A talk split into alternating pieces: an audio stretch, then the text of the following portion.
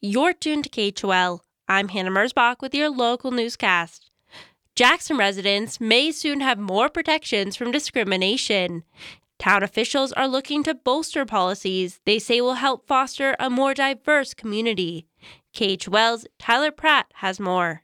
Five years ago, Jackson was one of the first Wyoming municipalities to enact an ordinance prohibiting discrimination based on sexual orientation, gender identity, or expression.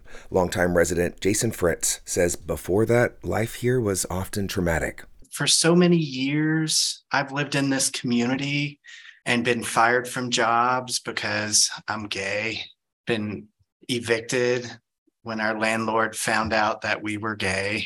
That's him this week, urging officials to add race, religion, disability, age, pregnancy status, being unhoused, and more to this provision. If passed, it will also now cover discrimination in housing and employment, and include penalties like possible jail time for threats or acts of violence.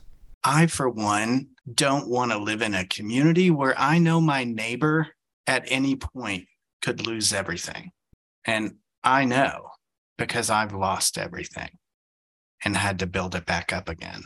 Town officials say the new policy puts Jackson more in line with Casper, Gillette, and Cheyenne, which have unrolled their own anti-bias efforts over the past several years. And it makes it less burdensome and possibly trauma-inducing to try and get a discrimination case into the courts, with fewer bureaucratic steps.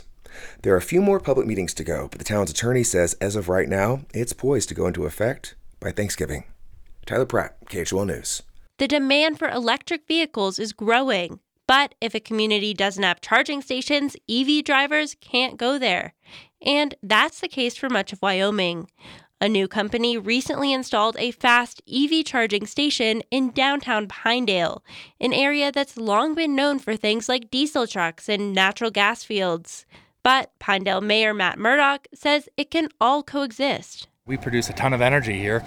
This is just another source, and so You know, I don't think we want to say we don't want anybody who doesn't drive electric vehicles in Sublette County, right? We want people to come and experience our community, so it's great. The new charger can fuel up two electric vehicles at a time, and it costs about thirty-five bucks and takes about half an hour.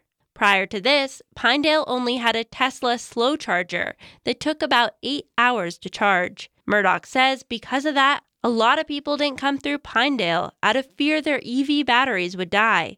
He hopes the new fast charger will help with tourism. Hannah Merzbach, K twelve News.